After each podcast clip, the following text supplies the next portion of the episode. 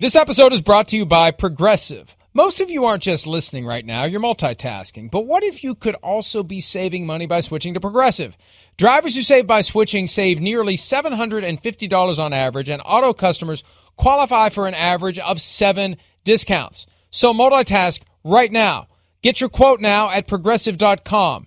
Progressive Casualty Insurance Company and Affiliates. National average 12-month savings of $744 by new customers surveyed who saved with Progressive between June 2022 and May 2023. Potential savings will vary. Discounts not available in all states and situations. When your space has the long-lasting, noticeable scent of Airwick Vibrant Essential Mist, you'll want to invite everyone over. From book club to reality TV watch parties, even the in-laws. It smells amazing. Airwick Vibrant Essential Mist is infused with 2 times more essential oil versus regular Airwick Essential Mist for our most authentic, nature-inspired fragrance experience. Airwick Vibrant Essential Mist is perfectly portable and effortlessly easy. The way fragrance should be. Now that's a breath of fresh Airwick. I'm ready to go. Streaming now only on Peacock. 5 rich and famous international soccer stars. They have everything except love. I think girls in the past have gone for me because of what I've got. That's why we're going undercover. We're setting them up with single American women. They don't know we are famous. They don't know we are rich. And they'll have to hide their true identity. What do you do for work? I'm an ad salesman. Oh, God. What am I doing? Love Undercover. New series streaming now only on Peacock. And the second question, is Chris Sims privy to your decision at number 3? Yeah, I tell him everything.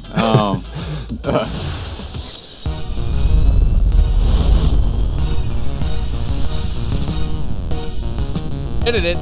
That's it. The transcript doesn't show smiles or laughter, no emojis in the transcript. Although I've searched the transcript, I think they left that part out. See, I think something's going on here. The next level conspiracy theorist would say, first of all, good morning, Chris. How are you? Hey, Before we get too far down the rabbit hole, how are you doing? Today? I'm doing good. Did you drink some coffee today? I did. Good. I did. There we go. That's good. I just want to make sure you bring your mojo. Let's go, baby. Cup of coffee before the show makes all the difference. Cue the conspiracy Mike graphic that some people actually think is a real photo. I got emails saying, well, one email, I didn't know you smoked cigarettes, so well done for the Photoshop job to actually convince people that that's me. I do not own a short-sleeved dress shirt, and I never have. Okay, so conspiracy theory would be that you two are in cahoots, and it's really not Mac Jones. It's someone else. That would be smart, right? It's Justin Fields. I know. Right? It's Justin Fields. Right. And you're helping him throw everyone off the scent. Care to address that? care to address that? No, I don't care to address that.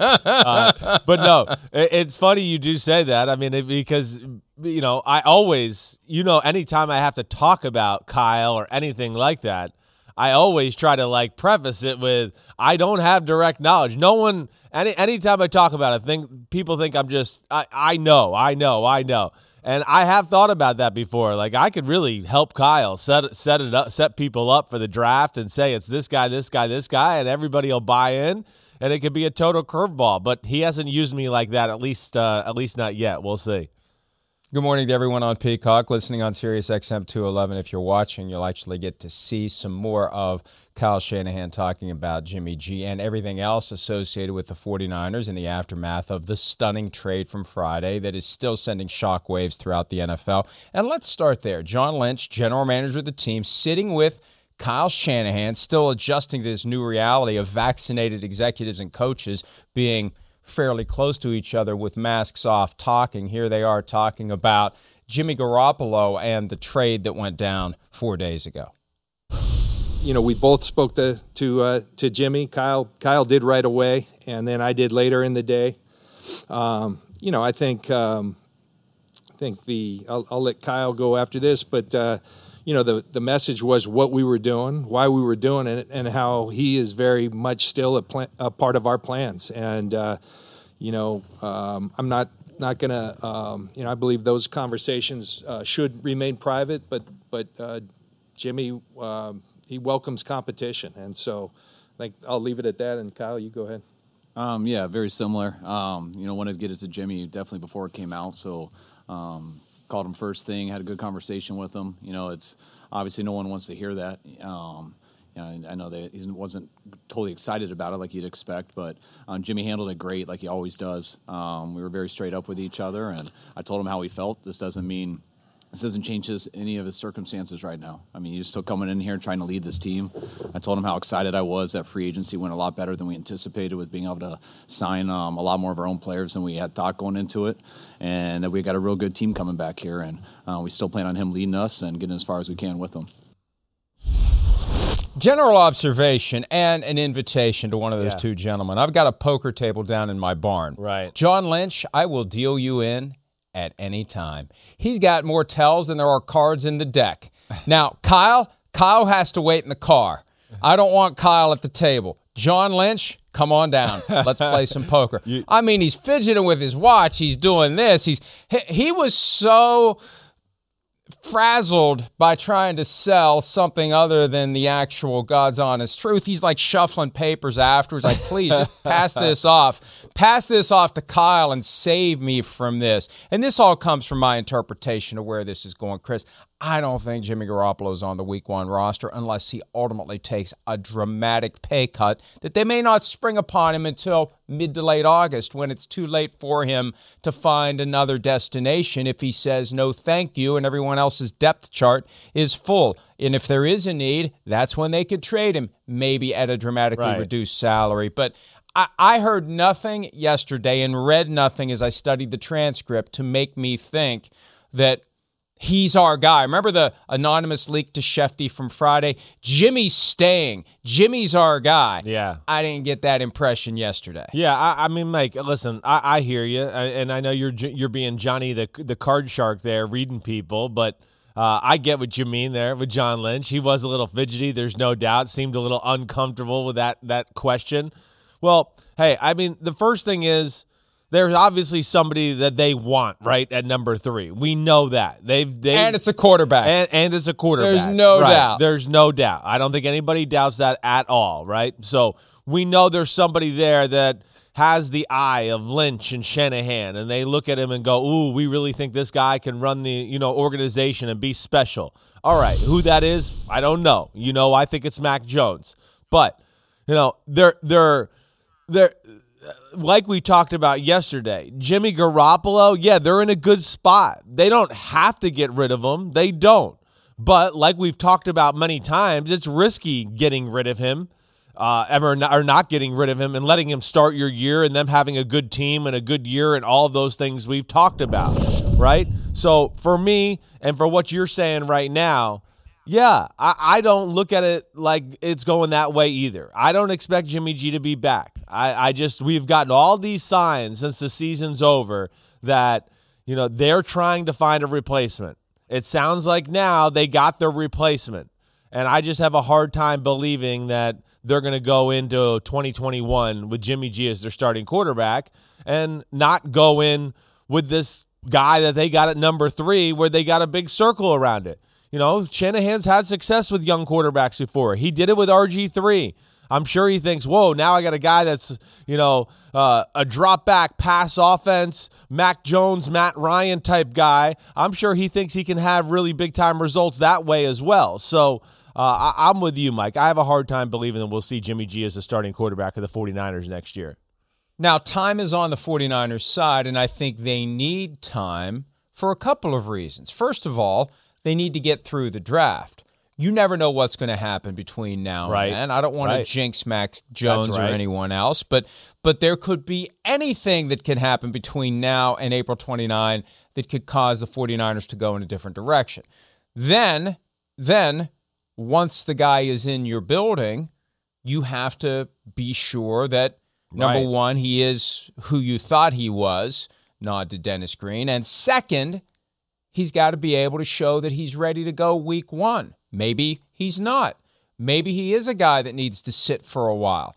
Maybe you don't want to undermine 2021 and get his career off to a bad start by thrusting him into the fray. I remember when Ben Roethlisberger was put in for Tommy Maddox in 2004. Hall of Fame guard Alan Faneca, very candid in his criticism of going with a rookie quarterback saying, I don't want to show up at my job with somebody who doesn't know what they're doing. Do you? Do you want to do that? So that's part of the balance. They got to be ready, and they got to be sure that Mac Jones can do it. So that's another reason to hold on to Jimmy G. He's a $25 million insurance policy until you no longer need the insurance. That's when it's going to turn. And I think that's as they've planned this out. And the other thing that came through clear to me yesterday, John Lynch and Kyle Shanahan have spent hours running through all of their options for upgrading at quarterback. This is all flowing from the fact that they can't trust Jimmy Garoppolo to be available to them. That is the root of this. It's not how he plays when he can play. It's the fact that he can't play enough. You missed 23 games out of 48 in the regular season. That is a major problem, and that's why they spent so much time looking. And there's a sense of relief now that they've picked a door. I think Kyle was going a little bit bonkos by virtue of the fact that they had so many options. We just got to pick one. Sure. Do we trade for Matthew Stafford? Do we trade for Deshaun Watson? Do we sign this guy? Do we go after this guy? What do we do? What do we do? What do we do? Now they know, at least preliminarily, what they're going to do. But there are still more steps before we get to week one. And like I said, time not only is on their side, they need time before they can make their final move. Well, you're right. You've said a lot of good things there. I mean, you're right. Availability, one thing for sure. You know, Jimmy G, the play on the field, it's been good. I don't think we're going to sit here and say it's been great, right? It's had its moments of where we go, okay, that's pretty good. We like it. But, of course, like you've brought up many times, the playoffs, the times where, you know, the pressure's the greatest, that was a questionable moment in the Super Bowl run for the San Francisco 49ers. Now, you know, you bring up like the relaxation or Shanahan at peace because now they got a plan or know what they're doing. I mean, agreed. He finally controls his own fate as far as and his destiny, like we talked about, as far as who he can have at the quarterback position. Now, the other thing I think that's interesting, right? You bring up like the fact that, hey, they there's no reason to rush a trade or do anything like that, right? The thing they just have to balance, I think, and I think you would agree here, is just balancing the market and the want and need for a guy like Jimmy Garoppolo right now, as compared to maybe, taking your time, going through some OTAs and evaluating the situation with whoever that quarterback is at three compared to Jimmy G. But, you know, the risk of that and doing that evaluation is, of course, now the teams that needed the quarterbacks find quarterbacks, and now you have nobody to trade to Jimmy Garoppolo, which gets me back to why I think it's Mac Jones at number 3. And here's all the reasoning, because we kind of just laid it out. You know, this team's ready now. They're ready now. And I just don't think you do this and trade up unless it's a quarterback that's ready now too. And that's where I go back to Mac Jones, because I think out of all the guys in the draft, and you know I think Zach Wilson's one, as far as getting out of the huddle, checks, reading plays, the way he was taught, everything like that, nobody's more pro-ready than Mac Jones from that standpoint. And to me, that also says that, hey, team's ready. We got a mature young quarterback to come in who's run a pro-style offense already. That just makes too much sense, and that's why I go back to your original thought of I just don't expect to see Jimmy G as the quarterback of the 49ers next year. There are other factors that need to be taken into account here as well. Yeah. You've got players on that team that love the guy, and it's a cold, hard business, and guys come and go all the time. But you need to have the players on board with this transition. So to the extent that if there are OTAs this year, and that's still hanging in the balance, but whenever guys show up, you almost need to have an opportunity for the players to see, wow, this new guy. Yeah, okay. We like what he does. I get it. Right. I get it now. Right. I get it. Look at how the ball comes in. Look at how he executes the plays. Okay.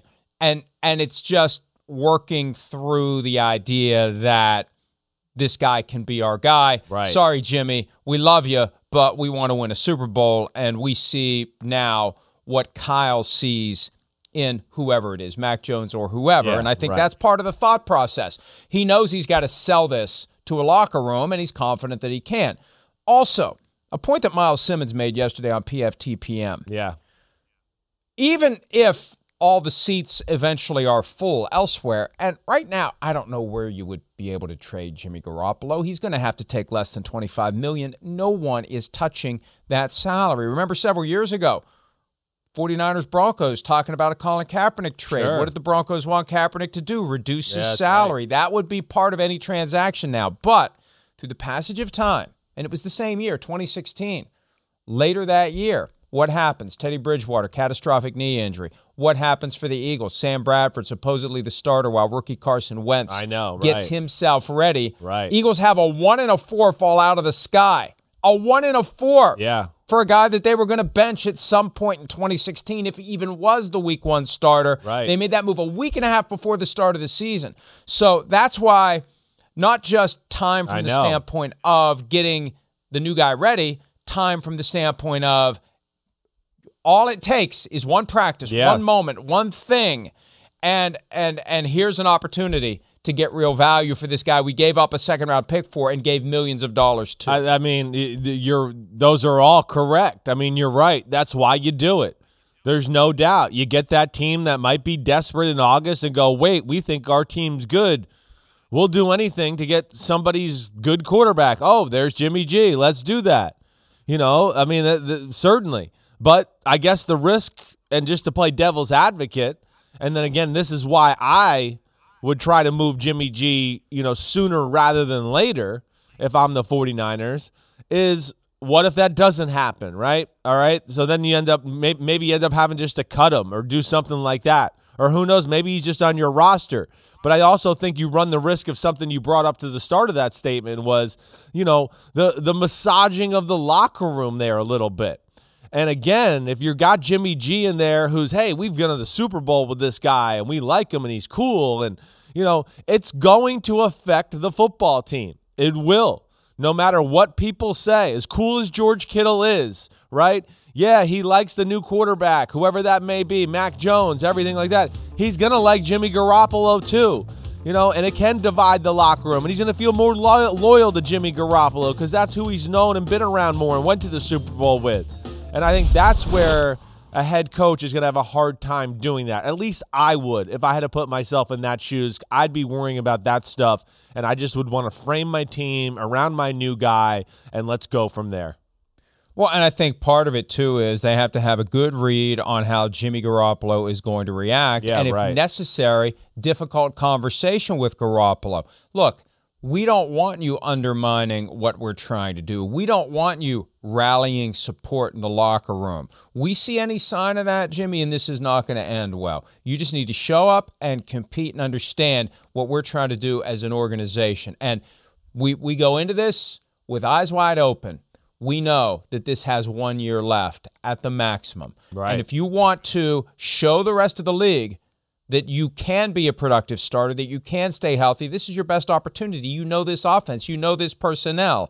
And that's what they're counting on. They're counting on Jimmy G reacting in a way that if they do need him, he will perform well. Here's Shanahan talking about how he anticipates Garoppolo dealing with the fact that he's now a short-timer in San Francisco. I'm sure Jimmy was a little pissed off from it, just like I would be too. But me knowing Jimmy, he'll be fired up and come in and he'll work his butt off. And knowing Jimmy, usually the more mad Jimmy gets, usually the better he gets. So it's, you know, Jimmy just gets madder and he stays healthy. I mean, this is going to be a good thing for Jimmy too, which could be a great problem for the 49ers. I hope Jimmy's all right with it, and I expect him to be, and I'm excited to have him come in here and see what he's been doing when he's away, and hopefully we'll have a team here that we can work and practice with, which, as John just said, I think will eventually happen. I hate that phrase, great problem or good problem. The only good problem is no problem. You want no problem. Yeah. And it's better to have no problem than a great problem. So I think the ideal scenario for the 49ers is they find a way out. They find an off-ramp where they can say, we got something for a guy that we were going to go to August 28 and say, we want you to take a $12 million pay cut, and if you don't, we're going to cut you. And we got something for him instead. This worked. This was a win for us. And I think that is what they're trying to implement, Chris. I mean, yes, I would imagine so. And I would imagine, too, you know, hey, you check all your boxes here if you're the 49ers organization. You know, they're going to see the Mac Jones workout today, going to do that, do all their homework as far as, you know, meeting the guy on Zoom, everything like that. You know, again, wait till probably the last possible second just in case something crazy happens, doesn't happen, whatever that may be. But I expect that sometime towards draft, somewhere in that week leading up to it, we start to hear some chatter on Jimmy G and being traded. I just don't know. I just don't see it going down any other way. I'd be shocked. I really would be. And, you know, again, we talked about it a little yesterday, but Carolina's sitting there, and I go, well, Jimmy G fits that offense. He would fit that West Coast, Joe Burrow, you know, let me get in the pocket and make a lot of 5- and 10-yard throws and pick you apart that way. He would fit that. And then, of course, the other team I come to is the Denver Broncos, because I just have a hard time thinking they're going to roll out the red carpet for Drew Lock in such a big year. So you look at those two teams and you go, man, you can get them bidding against each other a little bit for a guy that's a pretty damn good quarterback, not a top 10 quarterback, but I think somewhere, Mike, to be fair, what do you think? Anywhere from 15 to 20 maybe, Jimmy G, as far as the NFL is concerned? I think then you might have something as far as where you get those two teams going against each other. The inability to be healthy on a consistent basis at the position other than punter and kicker that is more protected than any other on the field it's scary. What troubles me more than anything else. Yeah. And also the hole into which Kyle stuck his head during the playoffs in 2019 bothers me. That resonates. That moment where he freaked out and said, we're just going to run the ball until we have 2 weeks to come up with a game plan that we can maybe implement to help Kyle against the Chiefs in the Super Bowl. That Bob Greasy run, I can't forget that. And it's amazing to me how many 49ers fans just kind of gloss over that when evaluating Jimmy Garoppolo. And ultimately, I assume 49ers fans just want to win the Super Bowl, but a lot of people don't want new. They're afraid of new. Yes. They're afraid that new is going to upset what we've got. And, if Jimmy can just stay healthy. But what other quarterback in the NFL right now, other than maybe Cam Newton, do we apply to if he can just stay healthy too? Right. You don't. You just don't. You don't want that. And it's obvious. It's obvious, folks. The fact that the 49ers made this move, it was motivated by one thing. They're sick and tired of having to worry about whether or not their quarterback is going to be healthy. That's right. Period. That's right. If you can't stay healthy at that position, you can't be a franchise quarterback. Yeah, I mean, you know, all the things you said, the playoff run you talked about, the Super Bowl, forget about the last throw. There was a lot of plays in the second half of the football game that I know I broke down here on NBC Sports and did things where I just went, no, this is the wrong read, the wrong play, all those things. Freaked out by Chris Jones batting a ball down and there was wide open. Exactly. George Kittle didn't even look because the ball had been batted down previously by Chris Jones. There's all those issues. Exactly right. So, you know, you have that, then the, you know, not being able to be available issue, and that is a real issue, especially when your team is really damn good, you know, and that's where – you know, again, you know, I just laugh, you know, but one thing is like people making fun of like, right, Mac Jones, right? Oh, he's not a good enough athlete, do those things. I want to go, well, no, you know, everybody thinks you can win a Super Bowl with Jimmy Garoppolo. And I promise you, Mac Jones is a better athlete than Jimmy Garoppolo. I can promise you that. His feet are better in the pocket. He's better on the run. He's faster straight away. He could do things like that. He's a level up that way, too. And I think, too, you know, again, that guy is looked at it like a dinosaur a little bit, right? Where Garoppolo is the guy. Right. Mac Jones is the before and Garoppolo is the after. I mean, that's what the people are going to react by saying, you're going to have to sell this. Yeah. Because Garoppolo's the guy who looks like he's in shape. I know. He's cut. He's buff. Right. He's the better athlete in the eyes of most people. Why are you saying Jones is better? Because Jones has incredible hop around, you know, crossover, move your feet. Oh, no, I was going to throw here. Wait, I got to readjust and throw it over there in a hurry. He's incredible that way. Garoppolo is slow-footed. I mean, that's one of the reasons Garoppolo's been injured, is he really can't get out of harm's way at times. It's kind of how he hurt his shoulder when he was with New England, and even this year with the Jets. His legs were kind of planted in the ground, you know, and of course there's the dumb mistake he made in Kansas City that you brought up before too, you know, so there's got to be a question of, wait, can he get himself out of the way? Is he smart enough to get himself out of the way and not be stupid that way? You know, those are all there. But Mac Jones, yeah, despite what he looks like, man, I mean, the way he moves in the pocket, it's really damn good. I mean, it's special for a college quarterback. And it's legit quickness in his feet that way. And, yeah, he doesn't look as Adonis as Jimmy Garoppolo, but I'll take him in a race or a 5-10-5 or anything like that against Jimmy Garoppolo any day of the week as far as that's concerned. I suspect that the moment that Jimmy Garoppolo was running for the sideline at Arrowhead Stadium and saw a defensive back and decided to drop his shoulder and deliver a blow and tore his ACL in the process, Kyle Shanahan said something along the lines of, "Are you bleeping kidding me?" And that may have been the moment where the worm turned against Jimmy Garoppolo in San Francisco. It just took a couple of years for it to get to this point. Now, moving forward, yeah. Alabama Pro Day 2 today. They had one last week. This was confusing yesterday. Mac Jones threw last week. Well, yeah. They can't do private workouts this year, so you're going to see multiple Pro Day workouts. Right. So today, Jones throwing again. Kyle in attendance. Here he is talking about attending the Alabama Pro Day and the guy he's undoubtedly there to watch, Mac Jones. I normally don't like to go to him a bunch unless I feel unless I have to for some reason, but I also have been kind of grown up in the idea that you don't like to go everywhere and show people things. And when you're sitting at 12 and stuff, I don't want to go to a bunch of quarterback pro days and things like that. Now that you move up to 3, you don't have to hide as much. It's not as big of a deal to me as it might have been when we were sitting at 12. The way we looked at it is, I mean, to move up to 3, we had to feel good that there's 3 guys we'd be comfortable with leading our team for a long time. And we couldn't make that decision before there was 3 guys. So we had to feel that way with 3. Now I think there's a chance to get there with 4 and 5. There's a chance. There's 5 guys that are kind of at this party a little bit, and people are talking about them going everywhere. They're all over in the first round. Our feeling is these guys were going to go a lot higher than people realize. And when you have 2 guys sitting out 1 and 2, possibly could, even possibly 3 and 4, then you hear a lot of teams all the way through the draft who are in a situation where they really want a quarterback and they don't have someone close to what we have with Jimmy, that means those 5 guys are going to disappear pretty fast. So we had to feel confident in 3 to make this move, and that's what we did. And I'm excited about now. We know there's 5 players. Who do you want to put your future in? Well, I'm glad we got a month to really work on that. You know, when I hear that last part.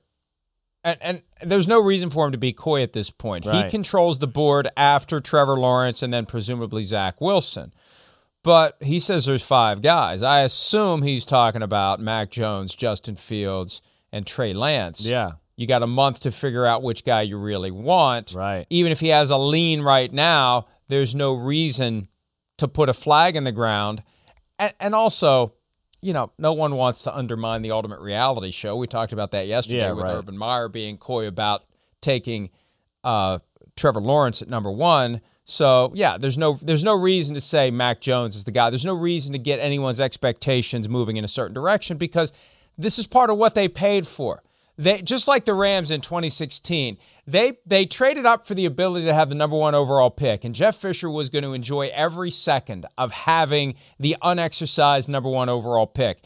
At a certain level, the 49ers can enjoy the next month where everyone's going to be talking about what are they going to do, because along the way, they're talking about the 49ers, and there's this effort to constantly be consuming the news cycle. 49ers are going to be at the top of it, Chris, until we know who they pick. Yeah, that's right. I mean, the speculation is going to continue, but, you know, I think that there was enough context clues just right there in that little segment to tell you who it's going to be. I mean, I only go when it's important to the pro day. Oh, that's right. Wait, you're going to the pro day that there's the quarterback everybody's linking to you? Sounds like it might be kind of important, you know?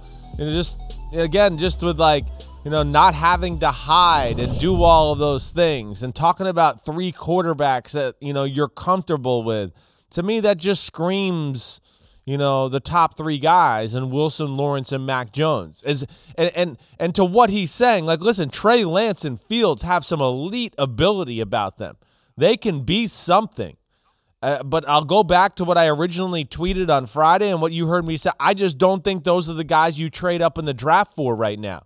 You don't trade up for guys who need work or project or projections to where, ooh, you know, I like this Trey Lance, but he hasn't played a lot and hasn't thrown a lot, and I think he could be something. To me, that's not what you do. You trade up for guys where you go like, no, I think this guy's – I'm going to go from 27 to 10 because I think this guy's the man. Oh, that's right. It's Patrick Mahomes. You know, Buffalo making the trade to get up to get Josh Allen. I mean, to me, that's the guy you do it for. You don't do it for the project. The project is more, to me, along the lines of you would see like with Jordan Love last year where, oh, wait, we'll take you in the 20s, or a team trades up, you know, to get out of the top of the second round, to get in back up into the first round because, wait, we see high-end talent here, but not like a top 10 or top 15 pick, and there's some work. And that's where, again, I just think it screams Mac Jones and would be shocked if the 49ers don't go that way. Even though Kyle Shanahan and John Lynch are attending the Alabama Pro Day today when the Ohio State Pro Day is happening the same day, and it's caused many to say, aha, aha, it's Mac Jones, not Justin Fields. They're setting up a Pro Day 2 for Ohio State, right, so that Shanahan can personally witness Justin Fields, and they're going to do one North Dakota State for Trey Lance. So they have to do their homework. You never know what will happen over the course of the next month. You have to feel good about it. This is now, I think, though, confirmation, not elimination, as it relates to the guy he's leaning at with number 3, and I have no reason to dispute your assessment of Mac Jones being the guy. This whole idea of secrecy, though, reminded me yesterday of 2006, Chris, and you may or may not remember this. The Broncos were at 15. Mike Shanahan was the head coach. The Rams go on the clock at 11. Boom, there's a trade. The Broncos move up to 11, take Jay Cutler, Vanderbilt quarterback. They had done nothing with Cutler. They hadn't gone to see him. No workout, no visit, no nothing, no interview. Cutler was floored, and that's the house that Kyle grew up in. He soaked up so much knowledge from the way his dad did things, and as it relates to the draft, you can never show your hand. No. Which dovetails with all of our points about Garoppolo, and which is why, while I'm taking John Lynch's chips down in the barn playing poker, Kyle can sit up in the car talking to you, because I ain't playing poker with him, because he learned from his dad how to do it, Chris. Yeah, well, hey, it's business. Shanahan's been around it for a long, long time, and like you've said, there's no reason at this point to let anybody know. You know, you're still got a lot of time here to do your, you know, cross all your T's, dot all your I's, see these guys in person. You know, yes, I would think that there was a serious lean towards one guy, as in fact, like, we made this trade because of this guy, certainly. But could his mind change over the next month if he went to go evaluate all three of these guys, and the guy he thought he was going to take, you know, he looked at and went, ooh, I don't love what I'm seeing here, and this other guy's better than what I think. Yeah, minds could be changed, especially if, like, you looked at it from the angle of, hey, okay, he moved up for Mac Jones at number 3, but he also really likes Trey Lance, right? And he's not, wouldn't be mad to have him either. You know, there could be that possibility of thinking, like, you know, really any of these guys I'm okay with here as I go into this process, but now I'm assured of getting my top 3 as kind of what he's saying there and how he sees it, and that's why you don't, you know, tip your hand to this point. But I would think there's a real lean and a real guy that they have targeted already, and that's why you make this trade. One thing that Kyle Shanahan won't have to worry about if he drafts Mac Jones is a John Elway, Eli Manning type of a power play. Jones already sounds like he's all in with the prospect of being the 49ers quarterback. Here he is talking about that San Francisco offense under Kyle. I've watched their tape and stuff. I've got a chance to watch a lot of, everybody, but 49ers specifically. Obviously, they run a lot of wide zone. They also have a great fullback, so they can run power, and they do a bunch of good play pass off of that. So outside zone, sprint out stuff. Obviously their drop back passing game is really similar to what we did with Sark, and some of their motions that they use. I noticed they got the boomerang motions and the cat motions across the ball fast. So that's all stuff that I'm really familiar with. And obviously it's a super quarterback friendly offense, and they have great playmakers there. So I'm really looking forward to just learning more about that. Oh, looking forward to learning more about that. Yeah. Well, you won't need to if you're on a different team, Mac. So, Mac, do you know something? Mac sounds like Mac knows something right. That the rest of us don't, right? And look, Mac is represented by Jimmy Sexton, and Sexton's been doing it forever. He knows which way the wind is blowing, That's right. I have a feeling that Mac knows which way the wind is blowing, and it's blowing in his direction, unless he blows it today. I mean, look. This is part of it. Even though the pro days are scripted and perfunctory, he's got to perform with Kyle Shanahan and John Lynch standing there watching him. That's right. Not that there's any reason to think he's going to fail. The guy won the national championship, but this is just part of the check the box, check the box, check the box, and that's going to happen today. Yeah, that's different kind of pressure, definitely. And he's going to have his receivers today. I would think we're going to see a little bit of a different Mac Jones, maybe a little bit more of a showman, during this workout compared to what we saw last week, right? I really do. That was one thing that I was a little disappointed with Mac Jones last week. I just wish he would have gone out and been a little bit more of a show-off. You see on film some different type of throws and, him being able to let it go. And not that he's got the strongest arm in the draft, but his arm is stronger than people want to give it credit for. We saw it last week with he threw a ball 67-something yards in the air too, so – this is a different kind of pressure he's going to deal with today, but I hope he lets it fly a little bit more than he did last week and doesn't kind of protect the ball to be so perfect and accurate and do all of those things. But again, Mac Jones too, just to back to the offense part, there he is. I've watched the offense. He gives you a good idea. I mean, just the way he talks there, you could tell this guy's, he's a football guy. He really is. And he is already comfortable with some of the things he's seen within that offense because, hey, I've done that. Listen, if you're an offensive coach, a lot of the smart ones are watching Kyle Shanahan and what he does because he's so cutting edge that way. And there's, of course, some of that in that Alabama offense that if he does take over for the 49ers, it'll be seamless for him and it won't be any issue at all. Amazing to think that before last year, Alabama had a grand total from – the Super Bowl era onward of two quarterbacks taken in round one, Joe Namath, Richard Todd. And I think even it goes beyond the Super Bowl era. I think it's ever. It was Joe Namath and Richard Todd. Right.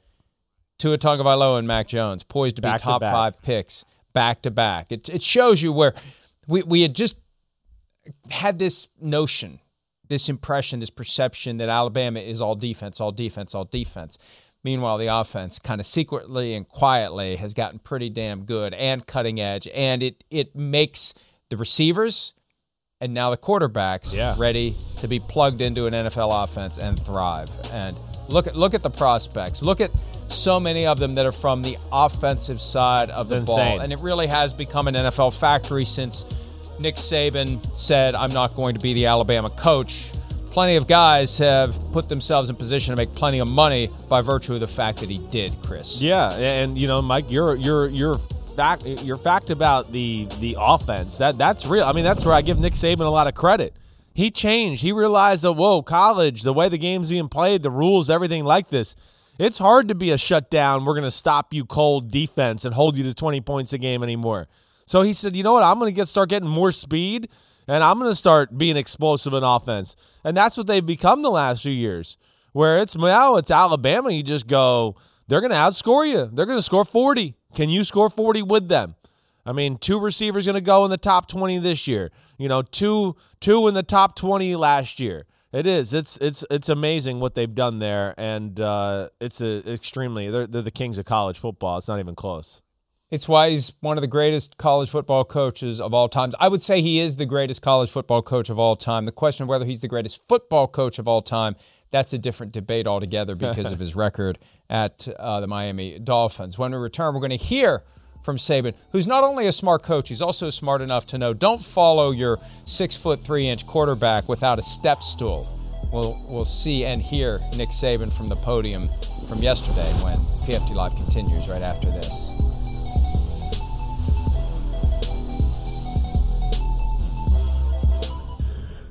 Around any corner, within every battle, and with the dawn of each new day, the threat of the unexpected, the unpredictable, and the unrelenting lies in wait. But Marines will always be there. They are the constant in the chaos. No matter the battlefield, Marines adapt to win, defeating every shifting threat, protecting our nation's future. The few, the proud, the Marines. I'm ready to go. Streaming now only on Peacock. 5 rich and famous international soccer stars. They have everything except love. I think girls in the past have gone for me because of what I've got. That's why we're going undercover. We're setting them up with single American women. They don't know we are famous. They don't know we are rich. And they'll have to hide their true identity. What do you do for work? I'm an ad salesman. Oh, God. What am I doing? Love Undercover. New series streaming now only on Peacock. For the world's greatest athletes. This is the showdown we've been waiting for. There is nothing like competing on the world's biggest stage. It's a world record again! Gold for the United States! Unbelievable! And when that stage is Paris, anything can happen. I have never seen anything like this! How about that? An Olympics unlike any other. What a performance! The Paris Olympics. This summer on NBC and streaming on Peacock. Well, I think if you just watch Mac play throughout the course of the year, if it came to mental errors, he only made a few. He was always very well prepared. I think Sark did a great job with him, but he was always very well prepared, for every game. But he went out there and sort of, calmly just executed and took what the defense gave him and made the right choices and decisions based on what we had coached him to do. Seldom did he force the ball. Seldom did he turn it over. Really managed exactly what we expected him to manage. And I know that when you say a guy does that, everybody thinks he's not a very good player. He's not capable of anything else but managing. But to me, to be a good quarterback, you got to be a good manager. Then your ability to make plays sort of, goes from there. And Mac has ability to make plays because he's smart, he's accurate, he's going to throw the ball in the right place. And he's going to always help the offensive team be in the right situation, whether it's a run or a pass or whatever. So he is really, really smart, but he's always really well prepared. But I think he analyzes what's going to happen before it happens in terms of what the expectation is for him on that particular play. And he has a good visualization of what our players are doing and how the defense is going to react to it relative to what they do. And I think that's what helps his decision-making process so that he makes good choices and decisions. On one hand, you can say, well, Nick Saban is going to boost his guys, but spot the lie. Is there anything that he said that is inaccurate? Right. And I think he prides himself on not overselling his players because his credibility is on the line. But when you have great players, you don't have to oversell. No, you don't have to oversell. But we've heard him not give the most glowing scouting reports before. We've even seen on that little thing. What was that thing with him and Bill Belichick? I mean, he was honest with Bill about who the best player here was, and this guy needs to do this and whatever that way. So you're right. His butt's on the line as far as his credibility is concerned too. Yeah, and I hear that phrase with Mac Jones, manager, whatever, and Mac, and Nick explained it right. He's a manager with what they ask him to do, but within that too, hey, some of those plays, we want you to do this. Here's 3 guys going down the field. Okay, 3 guys are covered. Hey, but there's a spot and you could put the ball in here, and it's a tight window. And Mac Jones just always makes the appropriate throw, the appropriate play, the appropriate movement in the pocket, And that's where I came away just with, when I came away evaluating, I just went, man, it's just one perfect decision, one perfect throw. Wait, everybody's covered. Wow. And that's where I ended up going, this guy's a top 10 pick. You know, you say what you want about his body or anything like that. And then, like I've said, you've heard me say too, Mike, yeah, managing the offense, but the offense was more aggressive this year than within Tua. So that tells you what they thought of Mac Jones too. They thought he was capable, maybe mentally, but certainly physically more than Tua as far as the degree of difficulty of drop back passes they asked him to make compared to Tua too. That jumped off to me as well. And those are little context clues I like to look at when I evaluate players because it tells you what the coaches think of that guy too. Back to the point of candor from college football coaches. This is a quote from Saban from the Belichick and Saban documentary on HBO from a couple of years ago. One thing that you, Belichick, do that a lot of NFL guys don't do, I don't know that you've ever picked one of our guys if you never talked to me before picking him. And there's a few other guys in the league that do that, but then there's another 30 teams I never hear from them, and they pick somebody, and I'm saying, they picked that guy? Right. So, yeah, call Nick Saban, and I'm sure some of them are afraid to, but he I think, is willing to be candid and blunt and honest because those guys are a reflection on him, ultimately, his coaching or his failure as a coach, and he's going to promote the guys that he think are going to make the program look good at the next level. Every time you send a guy from a major college program to the NFL and he ends up being a bust, that does diminish to a certain extent the program he comes from. So he's got every reason to do that. And you know what? If you're the player and you want more praise from your coach when you're heading to the draft, earn it while you're there. It's that simple, Chris. Yeah, no, you're right. You earn it while you're there. You know, and then listen, I don't know. We're going to talk about Devontae Smith, but I know he makes some comments about him and everything that goes along with that too. You know, just waxes poetically about the player and what he brings to the table and everything like that. You know, I respect Nick Saban and how he talks about his team, his players, and if you really listen to him, he kind of, without maybe sometimes just coming out with the flat-out truth, he's telling you what he really thinks of these guys.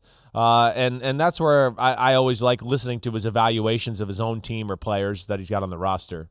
And he did address Devontae Smith, and it was very glowing, it was very positive, and it was intended to push back against the idea that because he's only 170 pounds, he can't play at the next level. Saban is convinced that he can. And again, Saban isn't going to sell a guy that's going to make him look bad, that's going to make him look like a liar, that's going to make him look like he doesn't know what he's talking about. He's never going to coach at the NFL level. So the only way he has any credibility at the NFL level is to be accurate when he says, these are the guys that are good, and if you want to talk about the guys who I don't believe in, give me a phone call, and I'm surprised more of you don't give me a phone call. It's that simple. All right, let's take a break. Yeah. Some developments yesterday in the Deshaun Watson case. We'll get you up to speed on that when PFT Live continues right after this.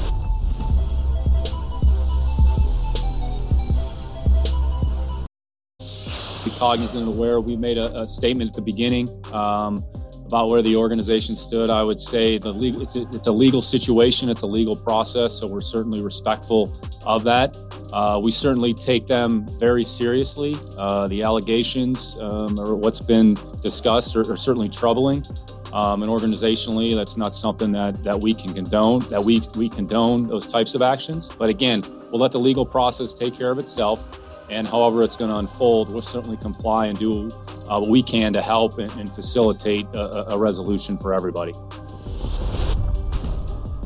That's Texans GM Nick Caserio from the Texans podcast. The only thing the team has said other than the perfunctory written statement that came out in the immediate aftermath of the commencement of one lawsuit after another against Deshaun Watson, alleging misconduct during massages. Separate from the litigation, Chris, an anonymous woman who was vetted by Jenny Vrentis of SI.com has her own version that corroborates this notion that there was unusual behavior during a massage.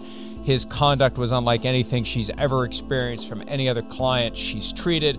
Great story from Jenny at SI.com. This woman, who goes by the pseudonym Mary, contacted the Tony Busby law firm. He's the lawyer who represents all of the plaintiffs who have filed suit so far. She declined to sign with Busby. She felt like she was being pressured by Busby's firm. She's talking to another lawyer about what her options are, may sue, may not sue.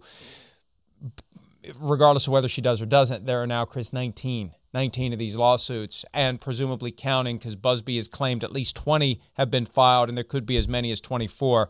So this is something that continues. We continue to address it because it continues to generate news. When it doesn't generate news, we don't address it. When it does, we have to. Yeah, I mean, again, I mean, not good. And I mean, Mike, I don't know how you feel, but I mean, really, it's like, it's stories like that on SI.com that I think are some of the most damning. Like that, when the fact where it's like, yes, there's no legal counsel. She's not decided to sue.